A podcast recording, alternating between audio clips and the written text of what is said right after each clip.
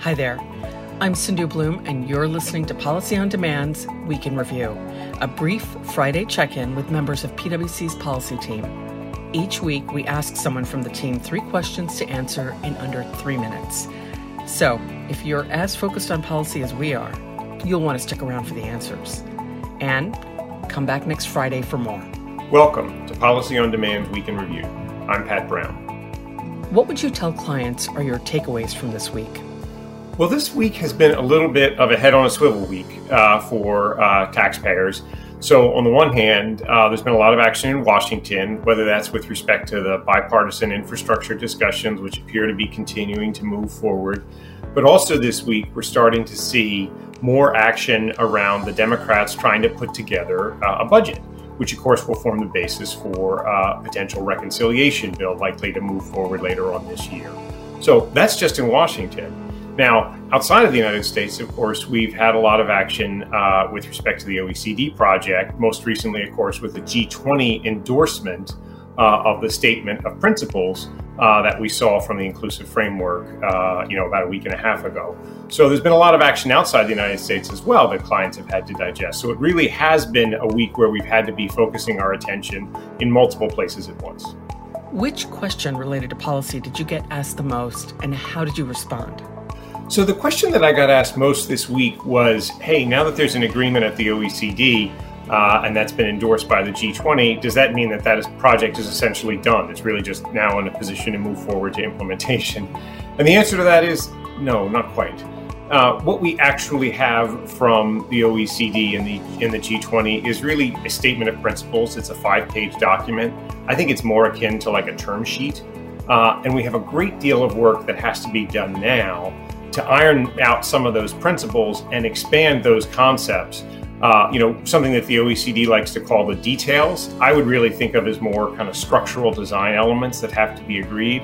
Some of those in the Pillar 1 space would include things like, you know, how will one determine what is the ceding jurisdiction, the jurisdiction that cedes revenue over to market jurisdictions? What is the scope of this financial services carve out in Pillar 1 that people have talked about? And in Pillar 2, of course, we have also really big questions to address, like the relationship between the rate the minimum tax rate and the base to which that tax will be applied. Of course, that relates to things like the, the scope of these carve outs that we know are going to be part of, of any agreement that would move forward.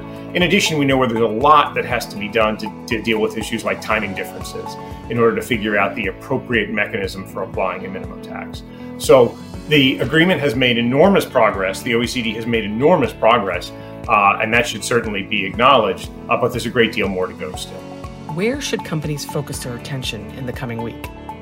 Well, I started off talking about head on a swivel, and that's going to start to change a little bit because we know that the OECD uh, project is likely to enter into a period where it's relatively quiet over the course of the next few weeks. And the reason for that is really, as I mentioned, there's a lot of work that has to be done. But also, of course, we know that um, a lot of the delegates uh, are going to be headed out on summer holidays, particularly, of course, in Europe. Uh, there will be a period now of summer holidays that will commence over several weeks. Uh, and as a, as a result, there will not likely be a lot of action, at least not a lot of action for us to see over the next few weeks with respect to the OECD project. Not true in Washington. In Washington, there certainly will be action as we continue to see whether this bipartisan infrastructure package can move forward. And again, critically, what, what shape will the budget start to take? And what are the implications of that for companies as we look towards the fall and potential tax increases. So, for the week upcoming, again, I think the attention is really going to now start to focus pretty much primarily back to Washington and what is going on in that space. Be sure to join us again next Friday for more insight from PwC's policy team. And to learn more about Policy on Demand, Check out the details in this episode's description. This podcast is brought to you by PwC, all rights reserved. PwC refers to the U.S. member firm or one of its subsidiaries or affiliates and may sometimes refer to the PwC network. Each member firm is a separate legal entity. Please see www.pwc.com/structure for further details. This podcast is for general information purposes only and should not be used as a substitute for consultation with professional advisors.